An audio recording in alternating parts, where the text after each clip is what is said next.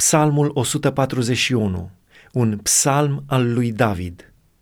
Doamne, eu te chem, vino de grabă la mine. Ia aminte la glasul meu când te chem.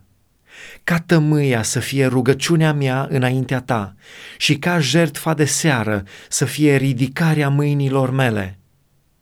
Pune, Doamne, o strajă înaintea gurii mele și păzește ușa buzelor mele nu mi-abate inima la lucruri rele, la fapte vinovate împreună cu oamenii care fac răul și să nu mănânc din ospețele lor.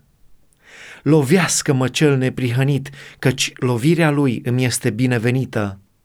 Pedepsească-mă, căci pedeapsa lui este ca unt de lemnul turnat pe capul meu să nu-mi întorc capul de la ea, dar rugăciunea mea se va înălța într-una împotriva răutății lor.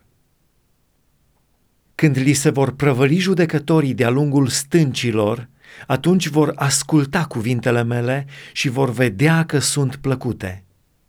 Cum se brăzdează și se spintecă pământul, așa ni se risipesc oasele la gura mormântului. De aceea, Către tine, Doamne Dumnezeule, îmi îndrept ochii. La tine caut adăpost, nu-mi părăsi sufletul. Păzește-mă de cursa pe care mi-o întind ei și de piedicile celor ce fac răul. Să cadă cei răi în lațurile lor, în timp ce eu să scap.